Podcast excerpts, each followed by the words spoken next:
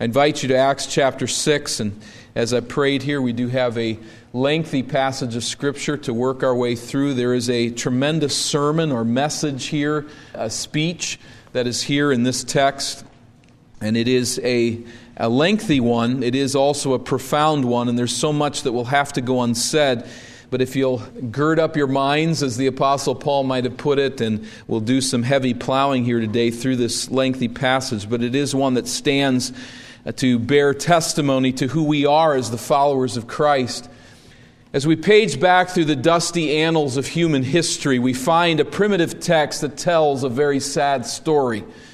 In a sketchy black and white narrative with very little flesh on it, there's a man by the name of Cain who murders his brother Abel. The motive, as you remember from that text in Genesis, the motive of Cain's hideous crime is bitter jealousy against his brother. Cain is filled with rage. Why? Because God is approving of Abel's worship while he disapproves of Cain's worship. Cain goes through the motions of worshiping God, but Cain's worship is cold-hearted. It is self-centered, and it spurns God's counsel. Cain wants to approach God on his own terms, not on God's terms. Yet when God approves of faithful Abel's worship, Cain irrationally seethes with anger against his brother. Cain is utterly no one to blame but himself. And Cain has only one problem, and that is with God. Yet since Cain refuses to repent of his sin and reconcile with God, since Cain cannot kill God, he kills Abel. Kills Abel because his walk with God exposes Cain's spiritual rebellion. Now, this ancient account concerning the history of the first family is not recorded merely for our interest or entertainment. As the storyline of Genesis and the rest of the Bible unfolds, we find here really a paradigm that plays out from cover to cover.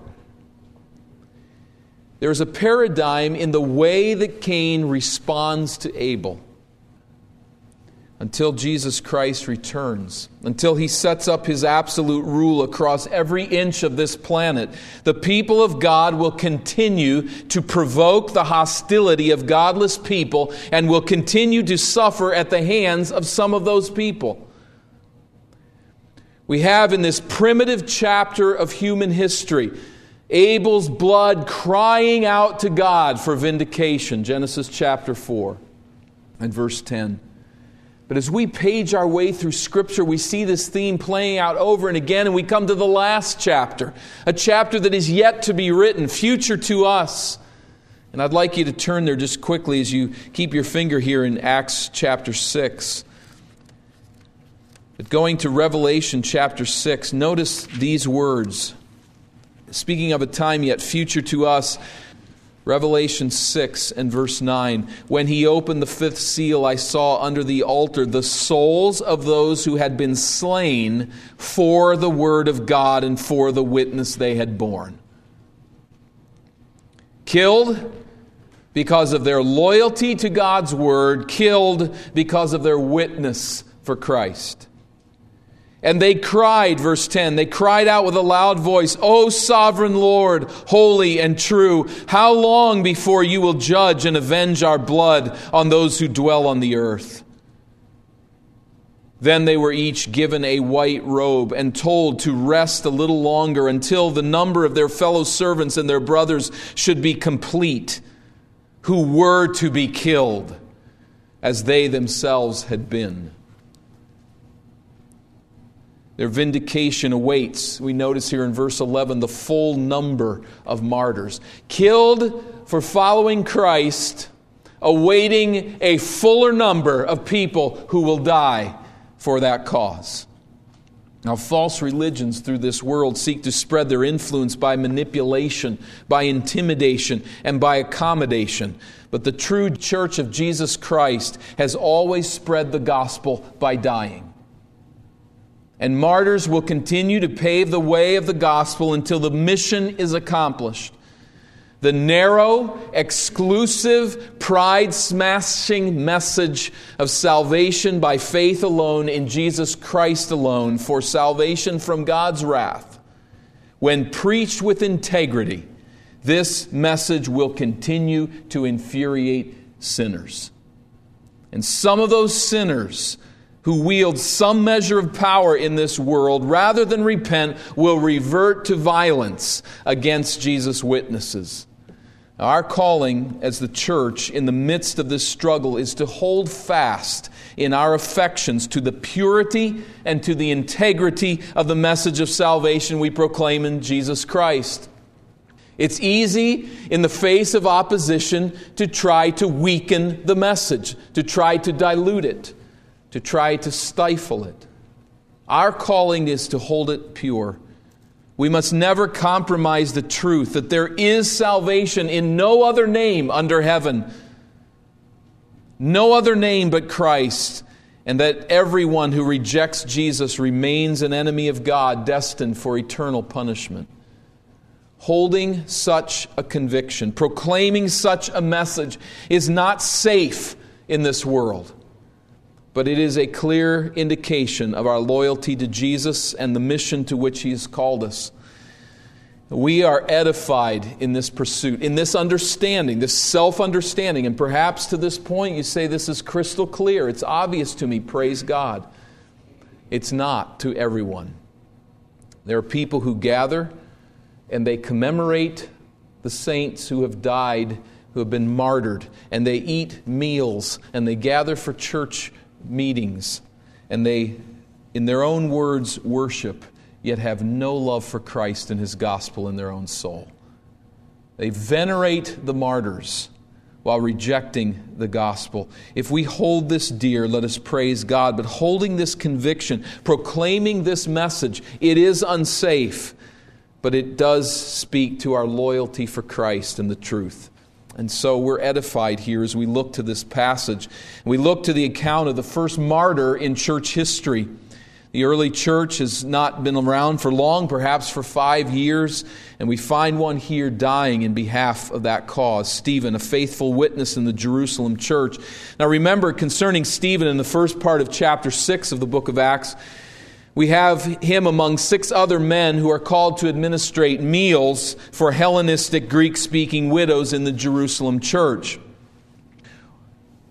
How were they selected? Remember verse 3 of chapter 6. Therefore, brothers, pick out from among you 7 men of good repute, full of the Spirit and wisdom, whom we will appoint to this duty. Now, this Spirit of wisdom is to be applied to the feeding of these widows in the assembly. That's not where it needs to stop.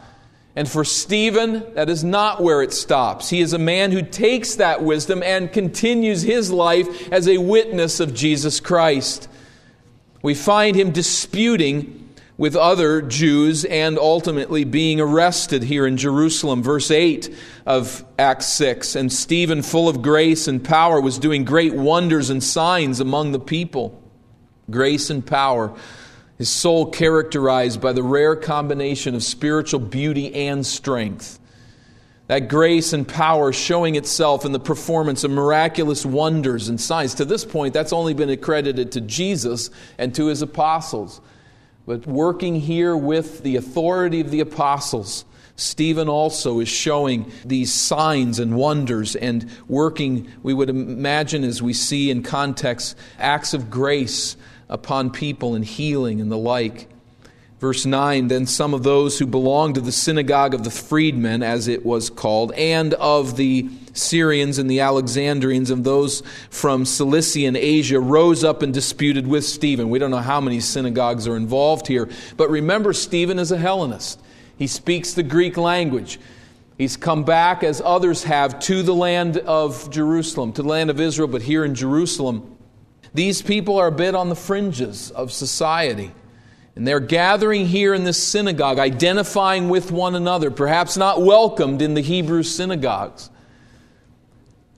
But in any event, gathering here together, and he finds himself among them disputing concerning Christ. That is, he's taking the Old Testament scriptures and he is speaking for Jesus in this synagogue. It's a great place to evangelize.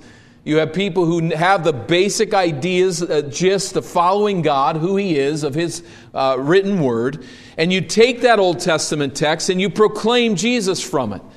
This is his approach. Verse 10, but they could not withstand the wisdom and the spirit with which he was speaking. Stephen's speech in chapter 7 will reveal that he has been preaching a Christ-centered reading of the Old Testament. And they really can't dispute it. Specifically, he has challenged the faith of these Hellenists, namely their faith in the temple, in the land, in the law of Moses. Now remember, these people had grown up outside of the land and had sacrificed much to return to it. And their loyalty to the law of Moses was held in suspicion by the Hebraic Jews. So these are sensitive issues to these people. He challenges their misguided zeal for the land. Many of these people, if you really boiled it down, probably believed that they had returned to Israel for their salvation, to be right with God. And he puts his finger on that and says there's something better than the land. They had come back to the area of the temple here in Jerusalem, and he says there's something greater than the temple, something to which these things point, namely Jesus Christ. He touches a sensitive nerve, and he does so because he knows their veneration for the land and the temple hinders them from receiving Jesus Christ as their Messiah. God gave them a person, a relationship, and they were holding on to form and ritual. Verse 11, then they secretly instigated men who said, "We have heard him speak blasphemous words against Moses and God." And they stirred up the people and the elders and the scribes, and they came upon him and seized him and brought him before the council. They did not repent, couldn't argue against his wisdom, but not repenting, they turn against the man, and they seek to bring him down. They trump up charges, and they work overtime to bring him to account. And when it says there, verse 11, men to say, speak blasphemous words, that he spoke blasphemous words against Moses and God. The context will bear out Moses probably referring to the law of Moses and God probably referring to the way that Stephen was looking at the temple, as 13 indicates. And they set up false witnesses who said, "This man never ceases to speak words against this holy place and the law. For we have heard him say that this Jesus of Nazareth," there it is, the law, the temple, and Jesus. We don't like what he's saying about this Jesus and how it applies to the law and to the temple. "This man never ceases to speak against this holy place and the law, for we have heard him say that this Jesus of Nazareth will destroy this place and will change the customs that Moses delivered to us." So hearing Stephen's message, they got this much right. Times had changed. God was on the move. Something was very different. But they pulled together false witnesses. So they're hearing Stephen on one level, but they're also witnessing falsely against his position because they're really ignorant of what he's saying. They are charging him falsely with despising the temple and despising Moses and the law. That's not it at all. He's saying that Jesus fulfills these things. So here again is a follower of Jesus standing before the Sanhedrin, the most powerful men in Israel, who are saying, "Stop preaching the gospel." God makes it perfectly clear to the Sanhedrin that Stephen is a voice from God. They brought him before the council, verse 12, and gazing at him, verse 15, all who sat in the council saw that his face was like the face of an angel. I haven't seen an angel. I'm not sure exactly what that means, but in the context of Scripture, it probably speaks of the angelic connection to the law of Moses. When Moses received the law, There was an angelic ministry that was there. And remember, he comes down off the mountain, and what happened to his face? It shone. And there is a sense here in which God is saying, with the shining face, apparently, of Stephen, this is a message from God. Hear it. Now, this speech is profound. It's the longest speech in the book of Acts, and it is a speech that speaks to the heart and to the essence of the conflict between Israel and the gospel of Christ. The high priest said, "Are these things so?" Showing remarkable integrity and loyalty to Christ, Stephen is not going to jump from here and defend himself. He could argue and say, "They don't understand me. They're charging me falsely. I have not said that. I have said this. But please understand, I'm innocent of these charges." He doesn't bother with that. He just delivers the message of Christ. He delivers a faithful message concerning Christ crucified and risen. And in one sense, he almost concedes the charges. But he will proclaim the gospel, and he'll let the chips fall where they may. Now, as we move into this speech, let me just make a few comments.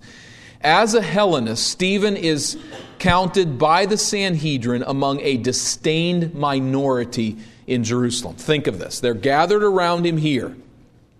He's in a despised minority, these Greek-speaking people who have moved back to Jerusalem who really aren't part of us fully. They live most of their life elsewhere, hearing another language, learning other customs. They really don't have in the depths of their heart a love for God and His Word as we do. Further strike against him.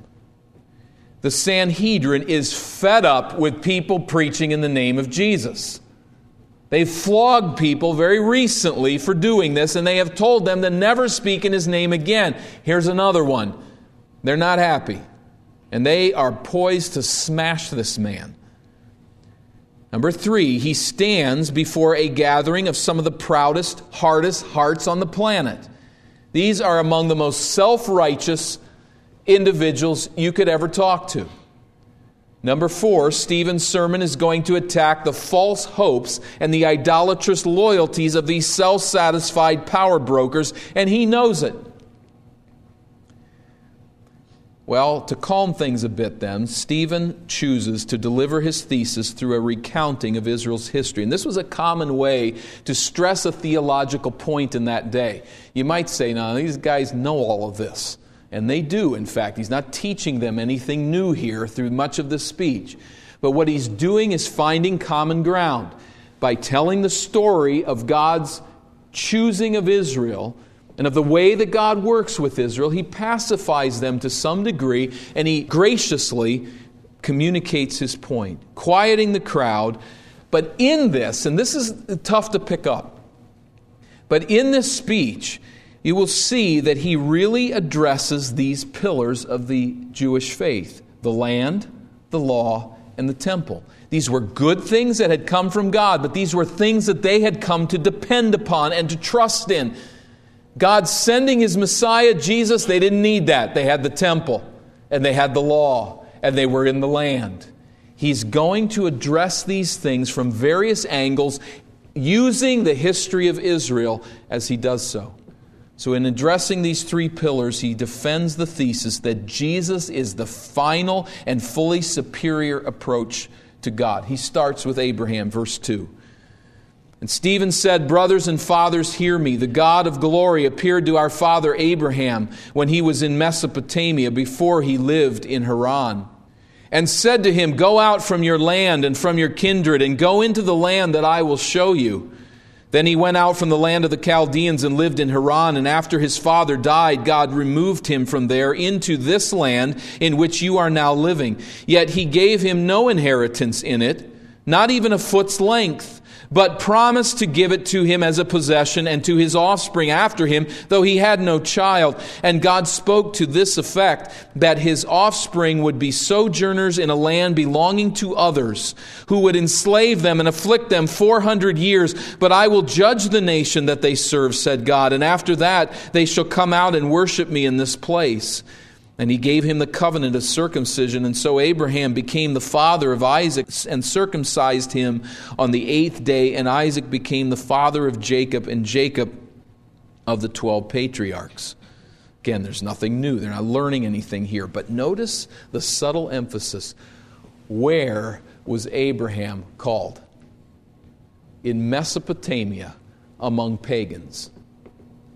When he gets to the promised land, he's not even given a foot of it.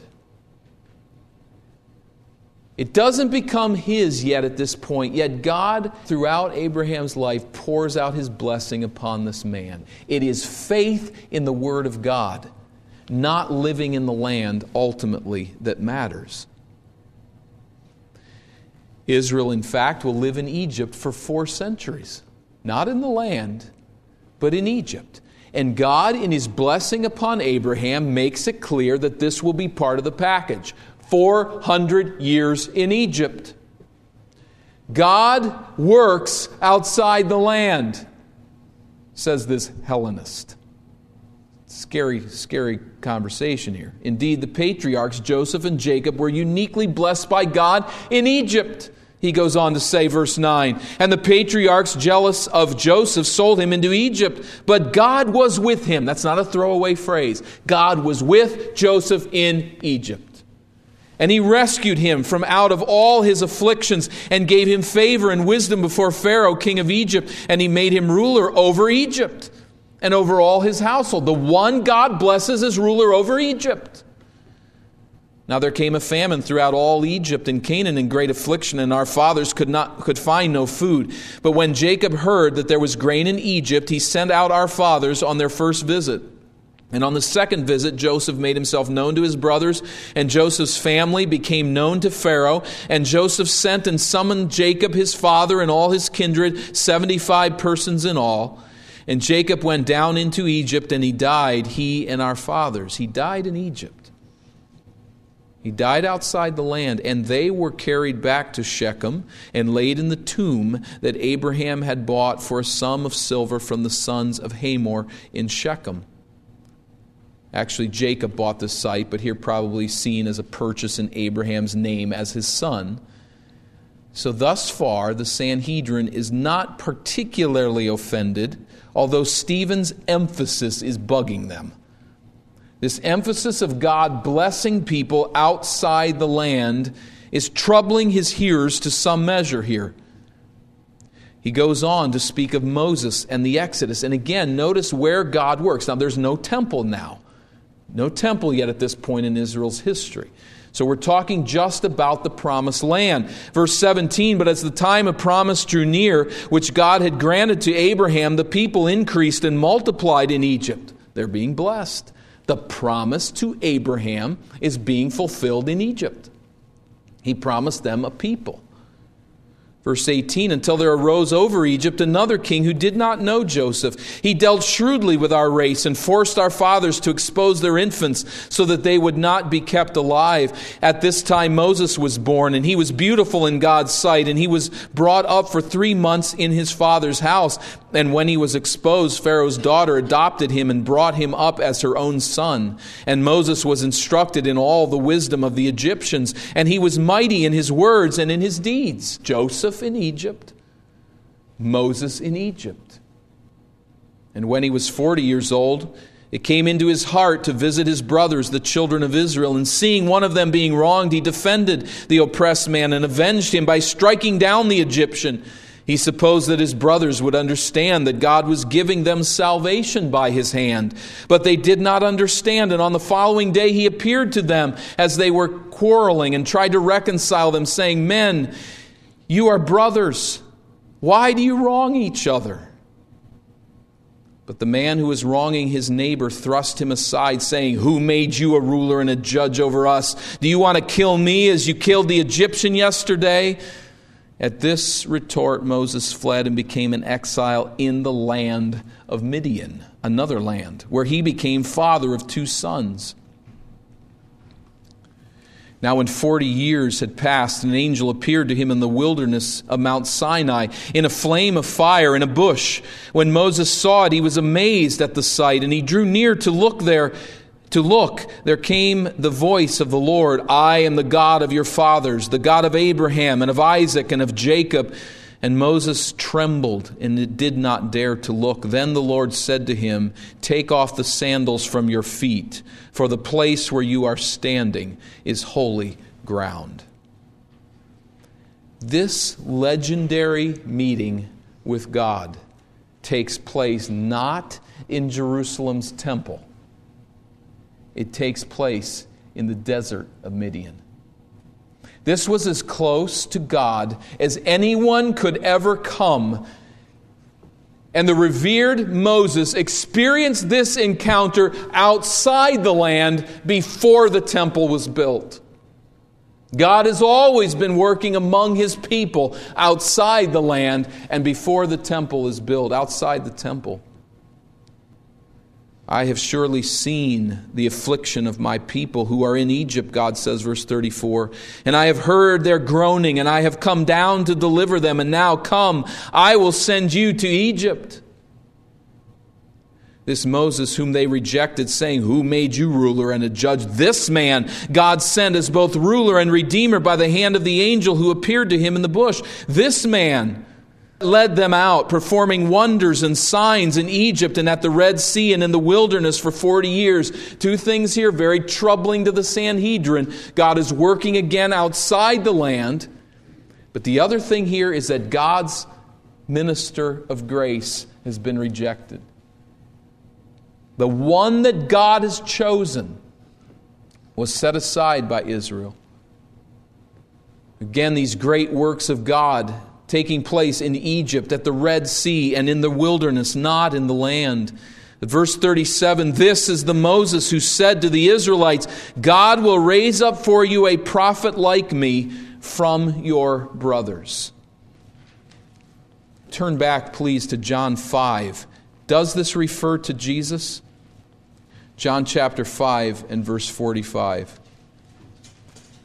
When Moses says there will be a prophet who will be raised up like me, we ask the question, who is this prophet? Jesus answers the question in John chapter 5 and verse 45, where he says, do not think that I will accuse you to the Father.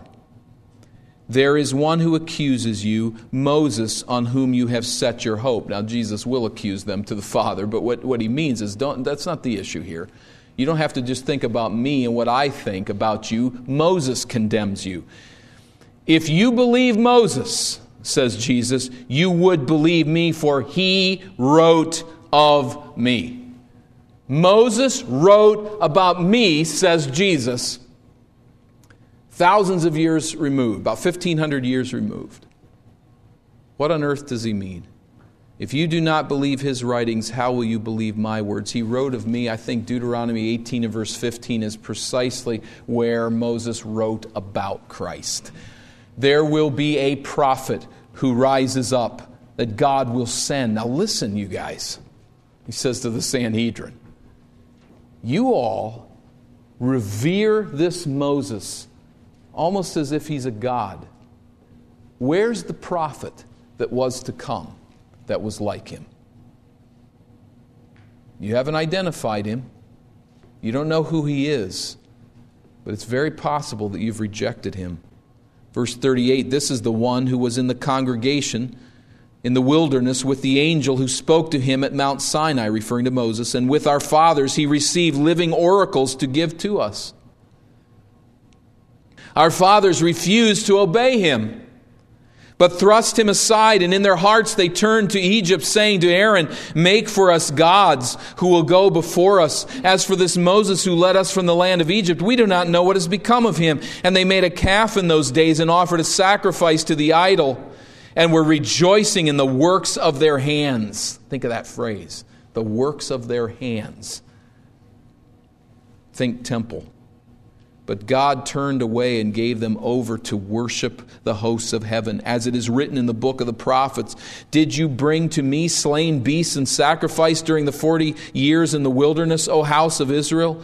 You took up the tent of Molech and the star of your god Raphan and the images that you made to worship, and I will send you into exile beyond Babylon. So the law Stephen's audience so reveres was not honored even in the day that Moses gave it. The problem with the law is not the law itself. The problem with the law is that no one keeps it. And all it does is continue to expose our sin. It convicts us of sin. It shows us how hopeless we are to obey God's word. Oh, this golden calf affair. This is an ugly, ugly chapter in Israel's history. One rabbi called it the unspeakable deed. The unspeakable deed. This horrible turning away from Moses and the law of God to worship idols, to turn back to Egypt. But Stephen knows, and he's about to assert the point, that the current Israelites in front of him have committed a much more unspeakable deed against God's grace. They have rejected the great prophet. The one, if they're to receive Moses, how much should they receive this prophet who is like him? But they've rejected him. The idolatrous rebellion of Israel continued right through until the Babylonian captivity, and it continued apace to this day. But before concluding on that point, Stephen moves to the third emphasis. He's looked at the land. God blesses outside the land. It is His promise, but He blesses outside the land. God blesses outside the law, in one sense of the term. You, though, the larger point, have rejected the law. You have violated it. You've broken this law to which you're holding. You can't keep it. Now he turns to the temple, sketching quickly the wilderness wanderings, the conquest, and the kingdom under David. Verse 44, our fathers had the tent of witness in the wilderness, just as he who spoke to Moses directed him to make it according to the pattern that he had seen. Our fathers, in turn, brought it in with Joshua when they dispossessed the nations that God drove out before our fathers. So it was until the days of David, who found favor in the sight of God and asked to find a dwelling place for the God of Jacob. But it was Solomon who built a house for him. Perhaps more on this later, but this is an amazing turn of phrase. The tent of witness was ground zero of national worship and identification through to David's day. This is where the people of God met with God at the tabernacle. But when David proposes to build a house for God, a permanent dwelling, God says, forget it. Not you, not now, not important. I'm going to build a house for you. That is, I'm going to build a dynasty for you. I'm going to choose your house and give you this blessing. We'll let Solomon take care of the temple thing. The offspring of David and the king that would sit on that throne is far more important than the temple. Verse 48. Because the Most High does not dwell in houses made by hands, as the prophet says. Heaven is my throne, and the earth is my footstool. What kind of house will you build for me, says the Lord, or what is the place of my rest? Did not my hand make all these things? The previous discussion of how God made the desert holy by His presence should have made it clear by now that God is not limited to a temple. The key is to worship God anywhere and everywhere that He leads. Mesopotamia, Midian, Egypt, the desert, Jesus. Wherever God leads, to worship Him there. The key is to get on the page with what God is doing. God's not acted in the dark here with Jesus. Didn't just drop down out of heaven unannounced. There's been thousands of years of prophetic preparation for this Christ. Remember, these early believers are taking the Old Testament scriptures. They're poring over them. They're proclaiming Jesus from the text of the Bible. It's prepared God's people all along for this prophet that Moses had said would come. He's here. And you're clinging to this place. This land, this temple has become all important to you. The subtlety of what Stephen is saying is quickly dissipating. But to this point, it is an understated thesis. He's not mentioned the name of Christ as such. He spoke of the prophet to whom Moses pointed. But what he is saying here is, would you guys get off of the land and the temple? It's important in the history of Israel. God graciously gave us these things. We're not setting them aside that way. But you are missing the next step. You're missing the ultimate, Jesus himself. The land, the law, the temple. But these very things can become idols. They can blind a person to the true work of God. Indeed, this is precisely Israel's pattern. It's her history. And now he turns to the climax of his sermon, and all subtlety melts away. You stiff-necked people, uncircumcised in heart and ears, you always resist the Holy Spirit. As your fathers did, so do you. Which of the prophets did not your fathers persecute? And they killed those who announced beforehand the coming of the righteous one, whom you have now betrayed and murdered. There's Jesus. Doesn't even name him. They know what he means. You who received the law as delivered by angels and did not keep it. They've rejected the Messiah Moses prophesied, just as their forefathers had rejected Moses and worshipped the golden calf. This is the ultimate unspeakable deed. It's not Stephen who has rejected the Word of God. It is these murderers of Jesus. Like Cain, they have murdered their brother. Like Israel of old, they have killed God's spokesman. Stephen has spoken the truth with grace and power, with unimpeachable wisdom. He has proclaimed a radically Christ-centered view of divine grace. I think there were probably more things said than he says here. Probably filled out a bit more, but the point now is very clear. Jesus is the one that God has sent. He is the place where God is meeting with His people, if we want to use the word place. And you all killed Him, because you refuse to repent of your lawless deeds, and you join in with your fathers in a long history of rejecting God's ways. The next panel of the narrative talks about the results of Stephen's message. Now, when they heard these things, they were enraged. And that's a horrifying word. It's a sad word. Like Cain of old, rather than repent and turn, they're angered. And they ground their teeth at him. They want to eat him alive like ravening wolves. Verse 55, but he, in contrast, full of the Holy Spirit, gazed into heaven and saw the glory of God and Jesus standing at the right hand of God. And he said, behold, I see the heavens opened and the Son of Man standing at the right hand of God. Jesus is the Son of God, and He is alive. Standing to receive Stephen, the church's first martyr. Standing is the posture of a witness. It's the only place we find Jesus standing at the Father's right hand. He is spoken as being seated at the Father's right hand. But perhaps, as F.F. Bruce suggests, Stephen has been confessing Christ before men, and now he sees Christ confessing His servant before God.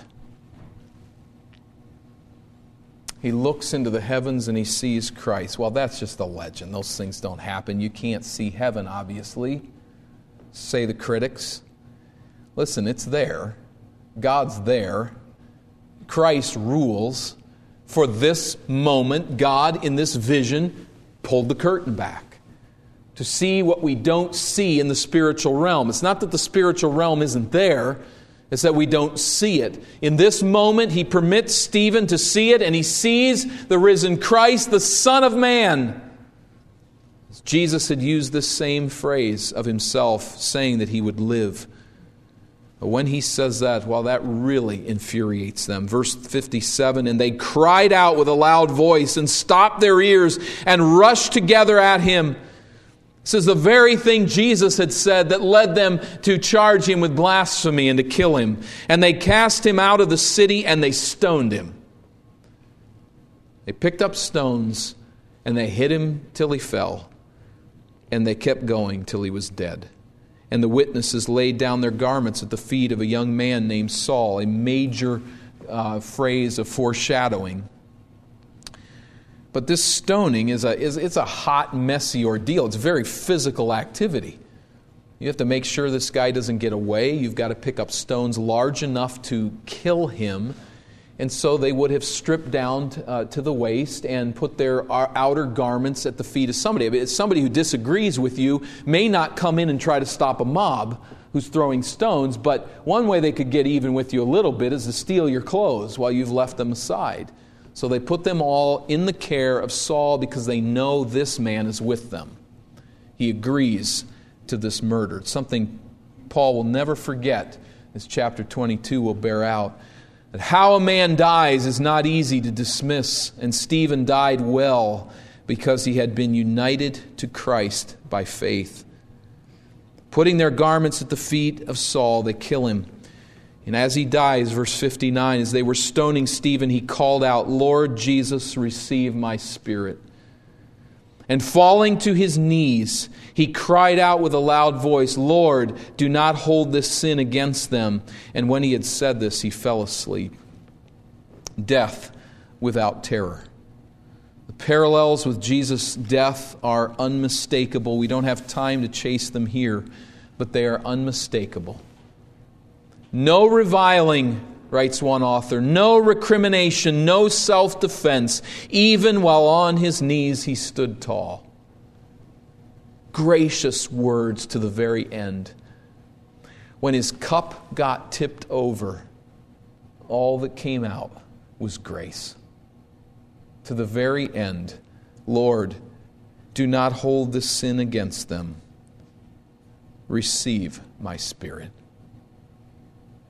With anger and hatred, they pummel him to death, and he falls asleep, meeting the risen Christ. Stephen died like Jesus because he lived like Jesus.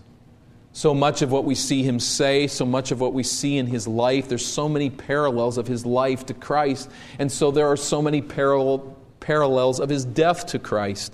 He died like Jesus because he lived like Jesus. And it's not going to be any different for us.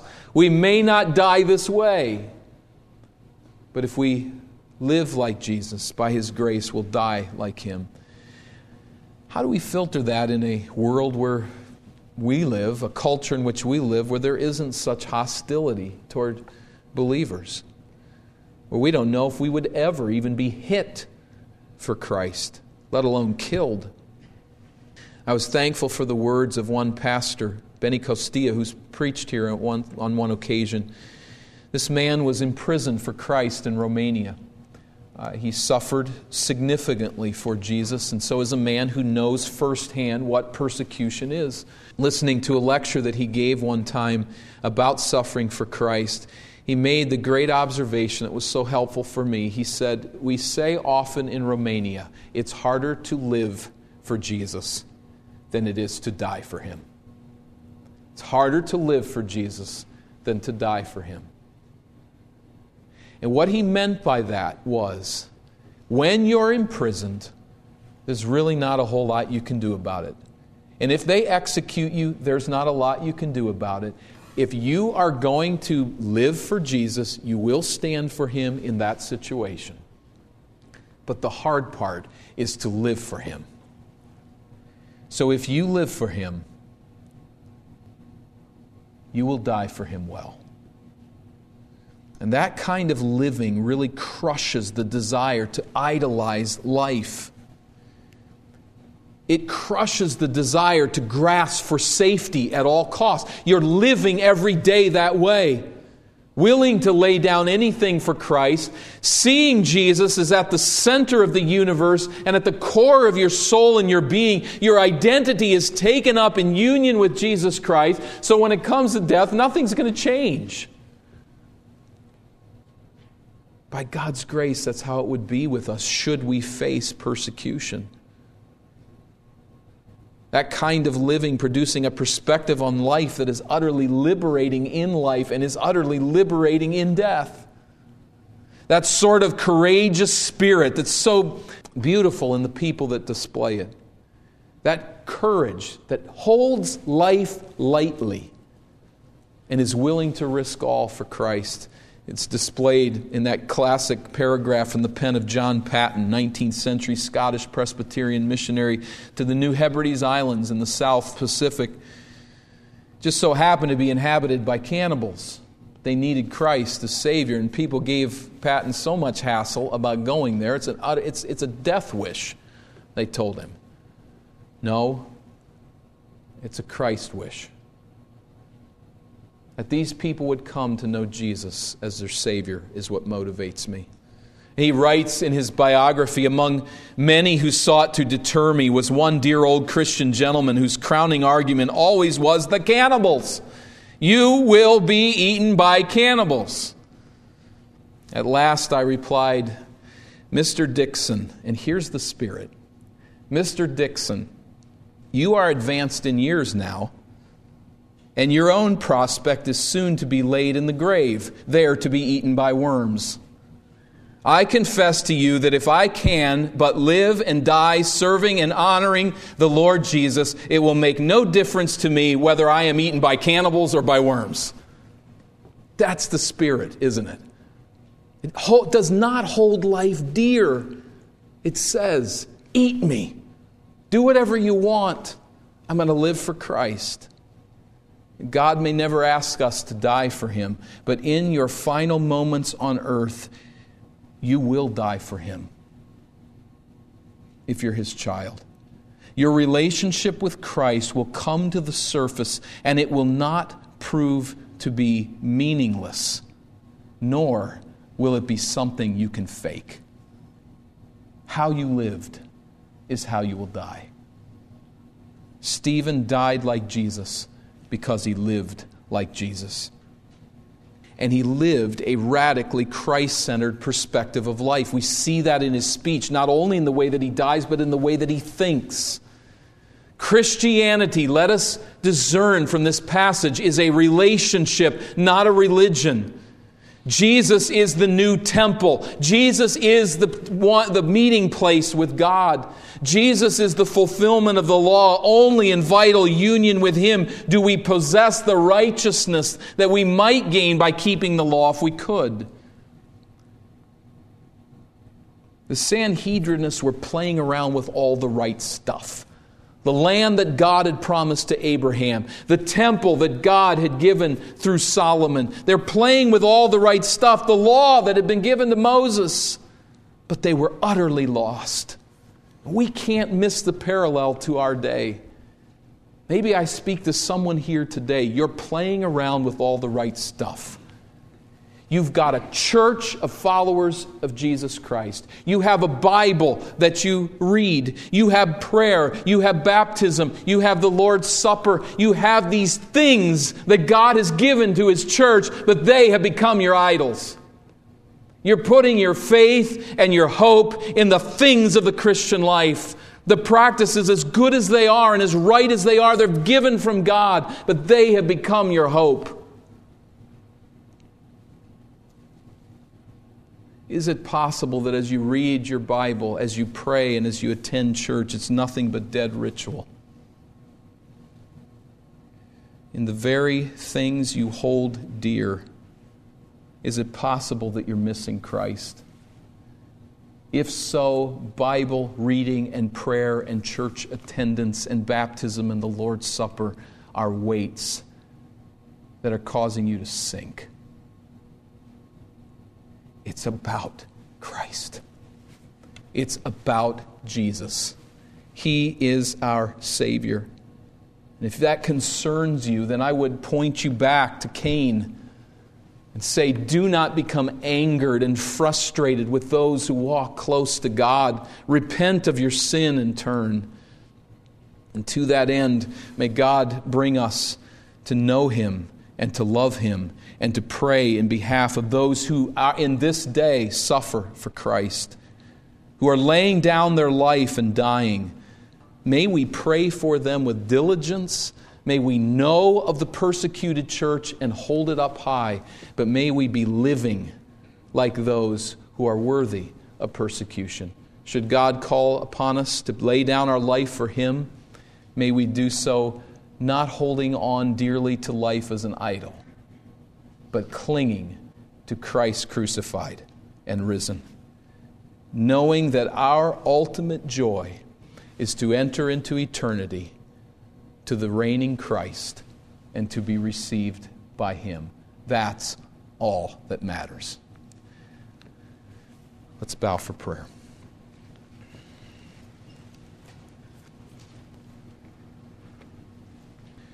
We come, Father, before You in prayer, seeking Your mercy, as we know that we do not deserve Your grace. We have not kept Your law. But God, we also pray that we would not cling to Your gifts in an idolatrous way, but that You would bring us to sincere and living faith in Christ. Draw to Yourself anyone separated from Him, I pray, in Your mercy. And for those of us who know You as Savior and have that confidence in the Spirit, I pray, God, that we would live for Christ so that when we will die in His grace. Through His name we pray. Amen.